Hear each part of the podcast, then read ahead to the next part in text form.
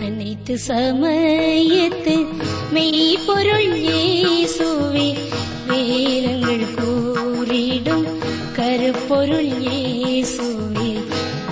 பொருள் ஏசுவே. உண்மை என்பது ஒன்றே அன்மையில் சேர்ந்திட்டால் அதுவும் புலனாகும்.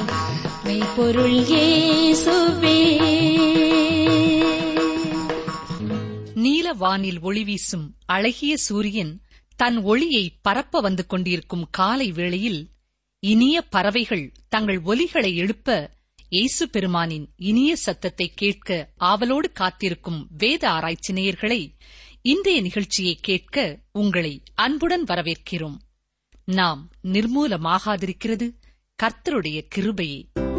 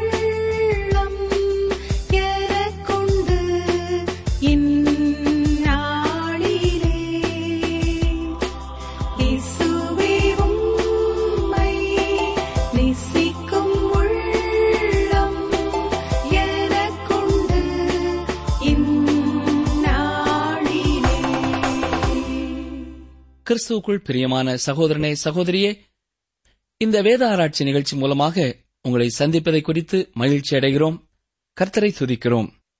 நீங்கள் நேரம் எடுத்து எங்களுக்கு எழுதும் கடிதங்களுக்காகவும் தொலைபேசி மூலமாக எங்களோடு தொடர்பு கொள்வதற்காகவும் உங்களுக்கு நன்றி கூறுகிறோம். தொடர்ந்து கர்த்தர் உங்களையும் உங்கள் குடும்பங்களையும் ஆசீர்வதிப்பாராக. ஏனென்றால் வேதத்தை நேசிக்கிறவர்களுக்கு மிகுந்த சமாதானம் உண்டு என்பதை நாம் அறிந்திருக்கிறோம். இந்த நாளிலும் எபிரேயர் ஏழாம் அதிகாரம் இருபதாம் வசனம் முதல் எட்டாம் அதிகாரம் இரண்டாம் வசனம் வரை சிந்திக்கப் போகிறோம். இப்பொழுது எபிரேயர் ஏழாம் அதிகாரம் இருபது முதல் இருபத்தி இரண்டு வசனங்களை வாசிக்கிறேன். அன்றியும் அவர்கள் ஆணை இல்லாமல் ஆசாரியராக்கப்படுகிறார்கள். இவரோ நீர் மில்கி சிதைக்கின் முறைமையின்படி எண்டெண்டைக்கும் ஆசாரியராயிருக்கிறீர் என்று கர்த்தர் ஆணையிட்டார். மனம் மாறாமலும் இருப்பார் என்று தம்முடனே சொன்னவராலே ஆணையோடே ஆசாரியரானார். ஆனதால் இயேசுவானவர் ஆணையின்படியே ஆசாரியராக்கப்பட்டது எவ்வளவு விசேஷித்த காரியமோ அவ்வளவு விசேஷித்த உடன்படிக்கைக்கு பிணையாளியானார். ஆண்டவராகிய இயேசு கிறிஸ்துவாகிய மேசியா மில்கிஸ்தேக்கின் முறைமையின்படி ஆசாரியன் என்று நூற்று பத்தாவது சங்கீதம் கூறுகிறது. நான்காவது வசனத்தை பாருங்கள். நீர் மில்கி செதேக்கின் முறைமையின்படி எண்டெண்டைக்கும் ஆசாரியராயிருக்கிறீர் என்று கர்த்தர் ஆணையிட்டார். ஆம் கிறிஸ்துவின் ஆசாரியத்துவம் தேவ வார்த்தைகளினால் மட்டுமல்ல தேவனுடைய ஆணையின் மேலும் நிலைத்திருப்பதால் அது மற்ற ஆசாரியத்துவங்களை விட உயர்ந்ததாயிருக்கிறது. லேவி கோத்தரத்தார் ஆசாரிய பணிக்கென்று பிரத்யேகப்படுத்தப்பட்டவர்கள்.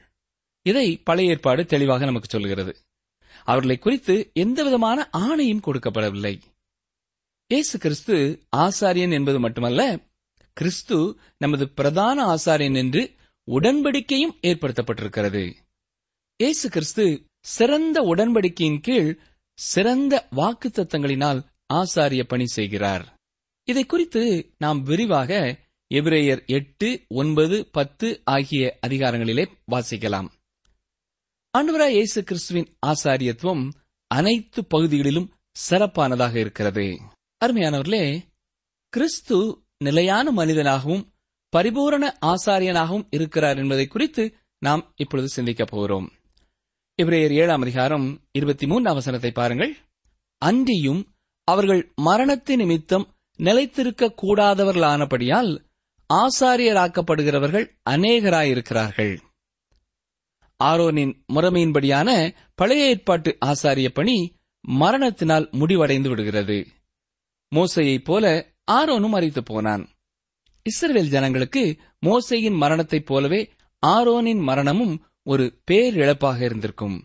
ஆரோன் மறித்து போனதால் இஸ்ரேல் ஜனங்கள் தங்களோடு கூட வனாந்தரத்திலே பிரயாணம் செய்து தங்களை அறிந்த தங்களின் பிரச்சனைகளை புரிந்து கொள்ளக்கூடிய பிரதான ஆசாரியனை இழந்து போனார்கள். இப்பொழுது அவர்களுக்கு ஒரு புது ஆசாரியன் தேவை. நமக்கு மாறிக்கொண்டே இருக்கிற ஆசாரியன் இல்லை. நமக்காக பரிந்து பேசும்படி கிறிஸ்து எப்பொழுதும் ஜீவிக்கிறவராகவே இருக்கிறார். எபிரேயர் ஏழாம் அதிகாரம் இருபத்தி நான்காம் வசனம்.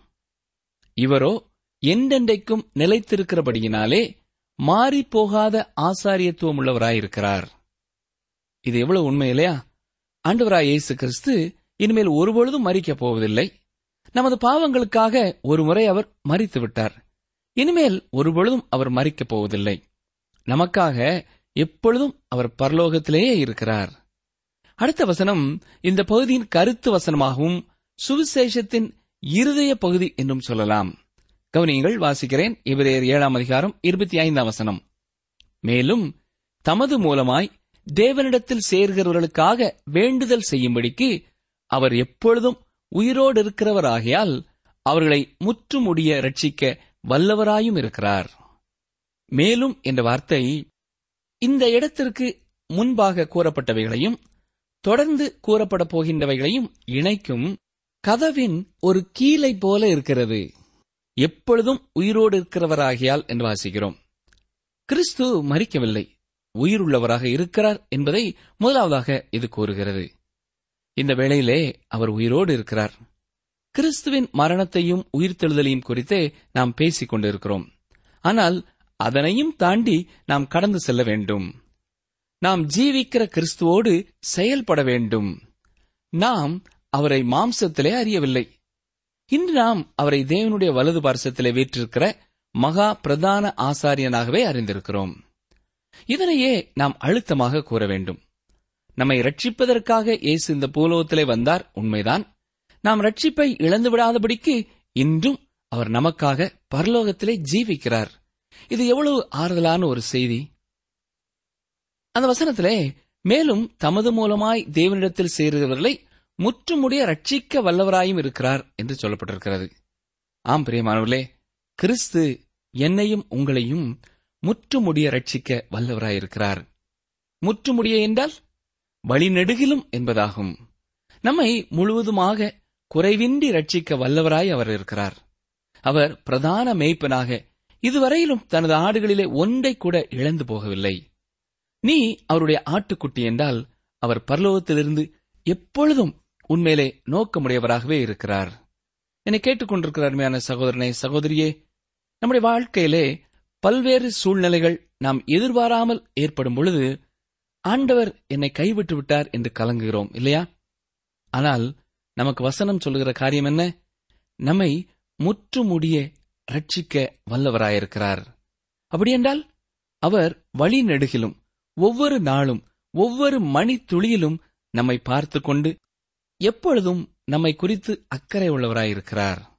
எபிரேர் ஏழு இருபத்தைந்தின் முன்பகுதியிலே தமது மூலமாய் தேவனிடத்தில் சேருகிறவர்களுக்காக வேண்டுதல் செய்யும்படிக்கு என்று நாம் பார்க்கிறோம்.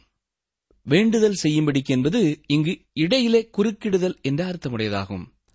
இயேசு கிறிஸ்து நமக்காக பிதாவினிடத்திலே இடையிலே குறுக்கிடுகின்றார். நாம் அவருடைய ஜீவனாலே ரட்சிக்கப்படுவது அதிக நிச்சயமானதாயிருக்கிறது என்று ரோமர் ஐந்தாம் அதிகாரம் பத்தாம் வசனத்திலே நாம் பார்க்கிறோம். என் பிள்ளைகளே நீங்கள் பாவம் செய்யாதபடிக்கு இவைகளை உங்களுக்கு எழுதுகிறேன் என்று அப்போஸ்தலனாகிய யோவன் எழுதுகிறார் பாவம் செய்தவர்களுக்கும் அவர் தொடர்ந்து என்ன சொல்லுகிறார்? ஒருவன் பாவம் செய்வானானால் நீதிபரராயிருக்கிற இயேசு கிறிஸ்து நமக்காக பிதாவினிடத்திலே பரிந்து பேசுகிறவராயிருக்கிறார் என்று எழுதுகிறார். இதை ஒன்று யோவான் இரண்டாம் அதிகாரம் முதலாம் வசனத்திலே நாம் வாசிக்கிறோம். ஆம் இயேசு கிறிஸ்து ஒரு வழக்கறிஞர். நம் பக்கத்திலே நமக்கு ஆறுதலாக நின்று நம் சார்பாக பேசுகிறவர். அவர் நீதிபரராகிய இயேசு கிறிஸ்து அவர் செய்வது யாவும் சரியானதே. அவர் செய்வது யாவும் நீதியானதே. அவருடைய வாழ்க்கையினாலே நாம் ரட்சிக்கப்படுகிறோம். உயிருள்ள தேவன் நமக்காக பரிந்து பேசிக் கொண்டிருக்கும் பொழுது நாம் நமது பிரச்சனைகளை குறித்து அழுவது சிறுபிள்ளைத்தனமானது. நாம் அவரை மறந்தாலும் அவர் நம்மை ஒருபொழுதும் மறவாதவராக நமக்காக பரிந்து பேசிக் கொண்டிருக்கிறார். இப்பொழுது எப்ரேயர் ஏழாம் அதிகாரம் இருபத்தி ஆறாம் வசனம் வாசிக்கிறேன். பரிசுத்தரும் குற்றமற்றவரும் மாசில்லாதவரும் பாவிகளுக்கு விலகினவரும் வானங்களிலும் உயர்ந்தவருமாயிருக்கிற இவ்விதமான பிரதான ஆசாரியரே நமக்கு ஏற்றவராயிருக்கிறார். நமக்கு ஏற்றவராயிருக்கிறார் என்பது நமக்கு எப்படிப்பட்டவர் தேவை என்று நாம் நினைத்தோமோ அதை போன்றவராகவே அவர் இருக்கிறார் என்பதை நமக்கு காட்டுகிறது.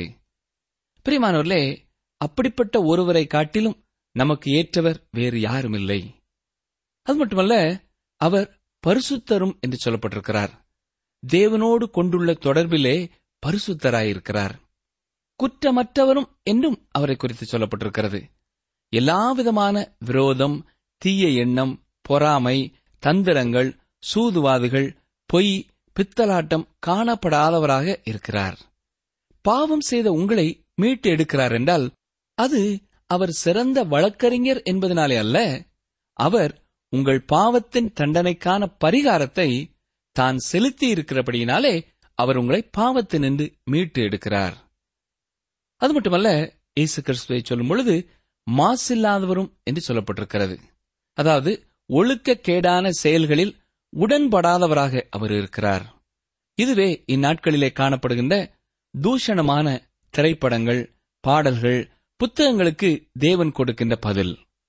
ஆண்டவராய் இயேசு கிறிஸ்துவில் எவ்விதமான தூஷணமான செயல்களும் காணப்படவில்லை. இந்த உலகத்திலே அவர் உயிரோடு இருந்த நாட்களிலே என்னில் பாவம் உண்டு என்று உங்களில் யார் சொல்லக்கூடும்? என்று கேட்டார். இவர் பாவிகளுக்கு விலகினவர் என்றும் இந்த வசனத்திலே வாசிக்கிறோம். இயேசு நம்மைப் போலவும் நம்மைப் போல் அல்லாமலும் காணப்பட்டார். அதாவது அவர் பாவிகளோடு அவர்கள் மத்தியிலே காணப்பட்டார் ஆனால் அவர்களில் ஒருவராக அவர் காணப்படவில்லை. ஆயக்காரரோடும் பாவிகளோடும் இருக்கிறார் என்று இயேசு கிறிஸ்துவை குறித்து அவருடைய பகைவர்கள் கூறினார்கள். ஆம் இயேசு பாவிகளோடும் ஆயக்காரரோடும் இருந்தார் உண்மைதான். ஆனால் அவர்களில் ஒருவனாக அவர் இல்லை. அவர் பாவங்களுக்கு விலகினவராகவே இருந்தார். வசனம் இருபத்தி ஏழு பாருங்கள். அவர் பிரதான ஆசாரியர்களைப் போல முன்பு சொந்த பாவங்களுக்காகவும் பின்பு ஜனங்களுடைய பாவங்களுக்காகவும் நாடோறும் பலியிட வேண்டுவதில்லை. ஏனெனில் தம்மைத்தாமே பலியிட்டதினாலே இதை ஒரே தரம் செய்து முடித்தார். ஆண்டவராய் இயேசு பாவம் இல்லாதவராக இருந்தபடினாலே தனக்காக அவர் எந்தவிதமான பலியையும் செலுத்த வேண்டியதில்லை. எனக்காகவும் உங்களுக்காகவும் இந்த பூமியிலே திரும்பவும் மறிக்க அவர் ஆயத்தமாயிருக்கிறார். ஆனால் அவர் ஒரு தரம் மறித்து விட்டபடினாலே திரும்பவும் மறிக்க வேண்டிய அவசியமில்லை. பிரியமானவர்களே பழைய ஏற்பாட்டின் தொடர்ச்சியான பலிகளானது மனிதனை சோர்ந்து போக செய்துவிட்டது. பாவம் மிகவும் கொடூரமானபடினாலே அதற்காக இரத்தம் சிந்தப்பட வேண்டியதாயிற்று. ஆனால் கிறிஸ்து தனது சொந்த இரத்தத்தையே ஒருமுறை சிந்திய பின்பு திரும்பவுமாக இரத்தம் சிந்தப்பட வேண்டிய அவசியமில்லை. பாவத்திற்கான தண்டனையை அவர் ஏற்றுக்கொண்டு அதற்கான பரிகாரத்தையும் செலுத்திவிட்டார். எனக்கு அருமையான சகோதரனே சகோதரியே நம் ஒவ்வொருவருடைய பாவத்திற்காகவும் இயேசு ரத்தம் சிந்தினார். இதை நீங்கள் விசுவாசிக்கிறீர்களா? இதை நீங்கள் நம்புவீர்கள் என்று சொன்னால் உங்கள் இருதயத்திலே பாவ பாரத்திலிருந்து உங்களுக்கு விடுதலை கிடைக்கும். பாவ மன்னிப்பின் நிச்சயம் கிடைக்கும். பாவமற்ற ஒரு வாழ்க்கையை கொடுக்க அவர் உங்களுக்கு ஆயத்தமாயிருக்கிறார். இப்ரேயர் ஏழாம் அதிகாரம் இருபத்தி எட்டாம் வசனத்தை பார்ப்போம். நியாயப்பிரமாணமானது பலவீனமுள்ள மனுஷர்களை பிரதான ஆசாரியராக ஏற்படுத்துகிறது. நியாயப்பிரமாணத்திற்கு பின்பு உண்டான ஆணையோடே விளங்கிய வசனமோ என்றென்றைக்கும் பூரணரான குமாரனை ஏற்படுத்துகிறது. ஆம் பழைய ஏற்பாட்டிலே பிரதான ஆசாரியன் தனக்காகவும் பலி செலுத்த வேண்டும். ஆனால் இயேசு கிறிஸ்து ஒருபொழுதும் தனக்காக பலி செலுத்தவில்லை. நாம் சரியாக அறிந்து புரிந்து சென்றடையக்கூடிய ஒரு பிரதான ஆசாரியன் நமக்காக இருக்கிறார். அவர் பரலோகத்திலே இருந்து நம்மை புரிந்து நமக்கு உதவி செய்கிறார். ஆனால் அவர் பரிசுத்தமானவர் அவர் குற்றமற்றவர் அவர் மாசில்லாதவர் அவர் பாவிகளுக்கு விலகியனோருமாய் இருக்கிறார்.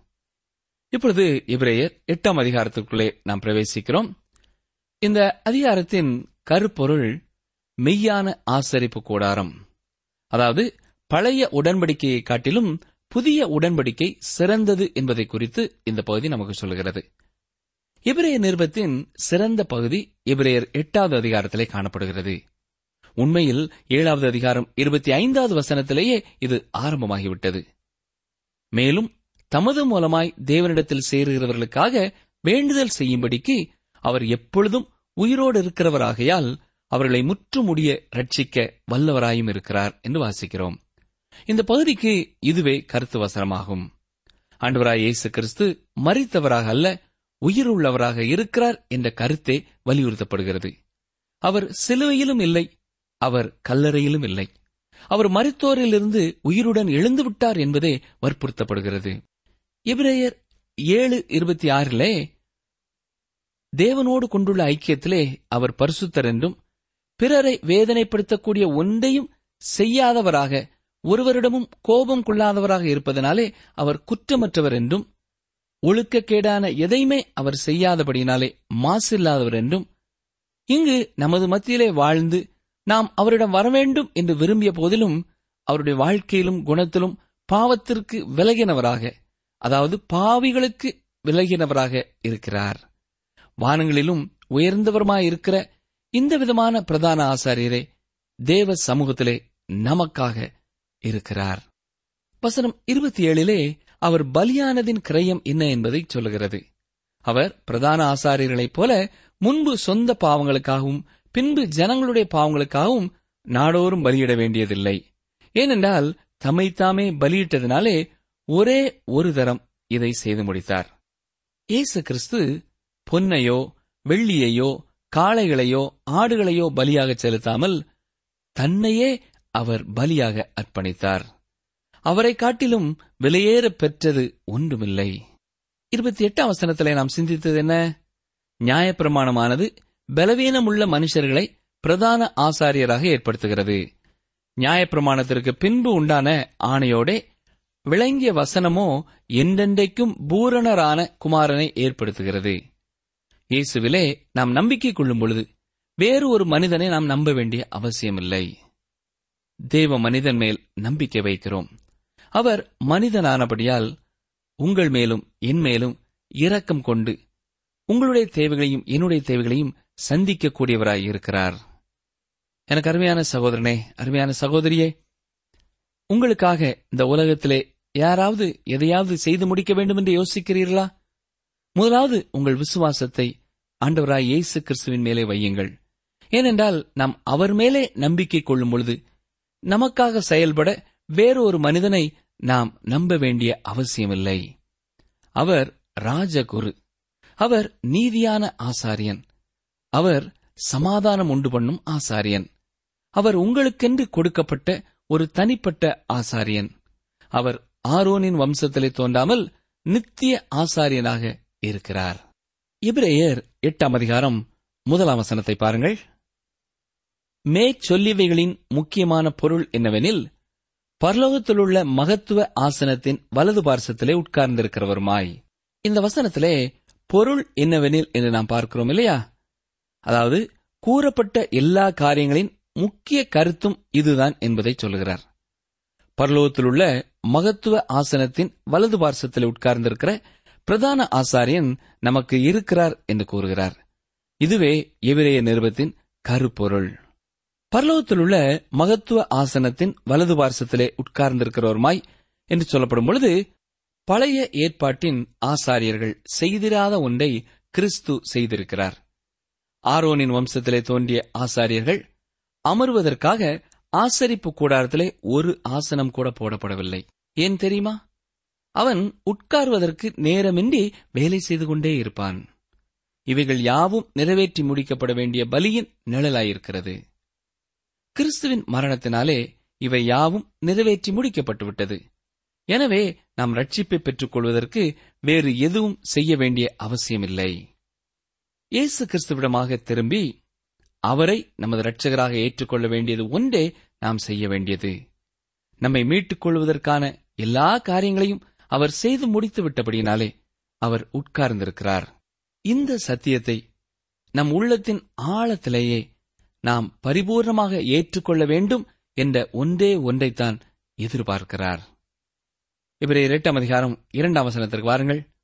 பரிசுத்த ஸ்தலத்திலும் மனுஷரால் அல்ல கர்த்தரால் ஸ்தாபிக்கப்பட்ட மெய்யான கூடாரத்திலும் ஆசாரிய ஊழியன் செய்கிறவருமாயிருக்கிற பிரதான ஆசாரியர் நமக்கு உண்டே. ஆம் ஆசரிப்பு கூடாரத்திலே திருப்பணிகளுக்கு அடுத்த சகலவிதமான பணிமூட்டுகளையும் பெசலையல் என்பவன் மிக அழகாக செய்தான். கிருபாசனமும் பொன்னாலான குத்துவிளக்கும் பொன்னினால் விசித்திர சிற்ப வேலையாக செய்யப்பட்டிருந்தது. பர்சுத்தாவியானவர் அவனை இவ்விதமாக செய்வதற்கு வழிநடத்திய போதிலும் அவைகள் யாவும் மனிதனால் செய்யப்பட்டவைகளே. ஆனால் இதற்கு மாறாக ஆண்டவராய் இயேசு பரலோகத்தில் தானே செய்து முடித்த ஆசரிப்பு கூடாரத்தில் பணி செய்கிறார். என்னை கேட்டுக்கொண்டிருக்கிற எனக்கு அருமையான சகோதரனே சகோதரியே இந்த நாளிலே நாம் கேட்ட சத்தியம் என்ன? ஆண்டவராய் இயேசு கிறிஸ்து இந்த மனிதனாக இந்த உலகத்திலே வாழ்ந்தபடினாலே நம் ஒவ்வொருவருடைய வாழ்க்கையிலேயும் நாம் கடந்து வரும் காரியங்கள் எல்லாவற்றையும் அவர் அறிந்தவராயிருக்கிறார். அது மட்டுமல்ல அவர் தமது மூலமாய் தேவனிடத்தில் சேருகிறவர்களை முற்றுமுடிய ரட்சிக்க வல்லவராயிருக்கிறார் என்றும் சிந்தித்தோம். அதாவது ஒவ்வொரு நாளும் ஒவ்வொரு நிமிடமும் நம்மை கவனித்துக் கொண்டே நமது வழிகளிலெல்லாம் நமக்கு ஆலோசனை சொல்லி நம்மை குறைவின்றி பரிபூர்ணமான வாழ்க்கைக்குள்ளே வழிநடத்துகிறார் பாவங்களிலே சோதனைகளிலே சோர்வுகளிலே விழுந்து போகாதபடி நம்மை ரட்சிக்க வல்லவராயிருக்கிறார். ஒருவேளை விழுந்து போய் அவரை ஏறிட்டு பார்க்கும் பொழுது நமக்காக பிதாவினிடத்திலே பரிந்து பேசுகிறார். மீண்டுமாக நம்மை தூக்கி விடுகிறார். புதிய வாழ்க்கைக்குள்ளே நம்மை வழிநடத்துகிறார் அவர் நம்மை பலப்படுத்துகிறவராயிருக்கிறார். ஏன் தெரியுமா? அவர் பரிசுத்தர் குற்றமற்றவர் மாசில்லாதவர் பாவிகளுக்கு அவர் விலகினவர் பழைய ஏற்பாட்டு ஆசாரியனைப் போல தனக்காக அவர் பலி செலுத்த வேண்டிய அவசியமில்லை. அது மட்டுமல்ல திரும்ப திரும்பவும் அவர் பலி செலுத்த வேண்டிய அவசியமில்லை. தன்னையே ஒரே முறை ஏக பலியாக அவர் அர்ப்பணித்து விட்டார். அவர் சிந்திய ரத்தத்தினாலே இன்று வாழ்கிற நமக்கும் பாவ மன்னிப்பு ரட்சிப்பு உண்டு. அதற்காக ஆண்டவரை துதிப்போமா? ஜெபம் செய்வோம். எங்களை அதிகமாக நேசிக்கிற எங்கள் ஜீவனுள்ள பிதாவே நீர் மகா பிரதான ஆசாரியராக இருக்கிறது மட்டுமல்ல மற்ற ஆசாரியனைப் போல அனுதினமும் பலி செலுத்த வேண்டிய தேவையில்லாமல் எங்களுக்காக ஒரே தரம் மறித்து உம்முடைய இரத்தத்தை சிந்தினதற்காக உமக்கு நன்றி செலுத்துகிறோம். நீர் பலி செலுத்தி எங்களை விட்டுவிட்டு போகிறவர் அல்ல ஐயா. இன்றைக்கும் எங்களை ஒவ்வொரு நிமிடமும் பார்த்து கொண்டு எங்களை குறித்து அக்கறைப்பட்டு எங்களை முற்றுமுடிய ரட்சிக்க வல்லவராயிருப்பதற்காக உமக்கு ஸ்தோத்திரம். நாங்கள் தவறி விழுந்தாலும் எங்களுக்காக பிதாவினிடத்திலே பரிந்து பேசுகிறவராய் நீர் இருப்பதற்காக உமக்கு நன்றி செலுத்துகிறோம். இந்த நிகழ்ச்சியை கேட்டுக்கொண்டிருக்கிற எந்த சகோதரனாவது சகோதரியாவது சிறு பிள்ளைகளாவது வயதானவர்களாவது தன்னுடைய வாழ்க்கையிலே தவறிப்போன காரியங்களை நினைத்து உணர்ந்து துக்கத்தோடும் வேதனையோடும் இருப்பார்கள் என்று சொன்னால் நீர் அவர்களுக்காக பரிந்து பேசுகிறீர் என்பதை அவர்கள் புரிந்து கொள்ளவும் மீண்டுமாக உம்மோடு கூட தங்கள் உறவை புதுப்பித்துக் கொள்ளவும் உமக்குள்ளே பாவ மன்னிப்பின் நிச்சயத்தை மீண்டுமாக பெற்றுக்கொள்ளவும் நீரே உதவி செய்யும். அவர்களை உம்முடைய சமாதானத்தினாலே இப்பொழுதே நீர் நிரப்ப வேண்டும் என்று சொல்லி நாங்கள் செபிக்கிறோம் ஏசு கிறிஸ்துவின் நாமத்தினாலே தாழ்மையோடு வேண்டிக் கொள்கிறோம் பிதாவே. ஆமேன்.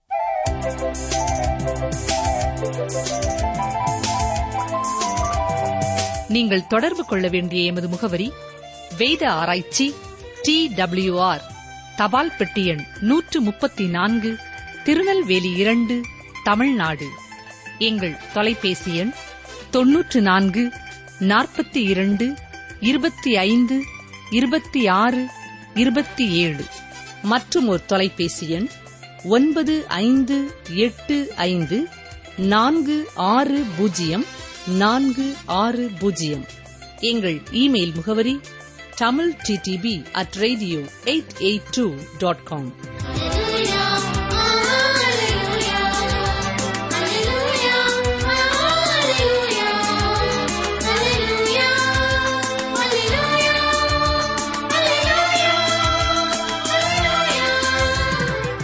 தேவனாகிய கர்த்தர் தாமே உன்னோடே கூட வருகிறார்.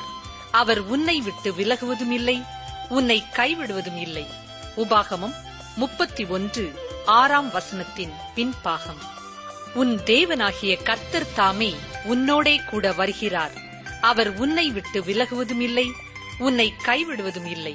உபாகமம் முப்பத்தி ஒன்று ஆறாம் வசனத்தின் பின்பாகம்.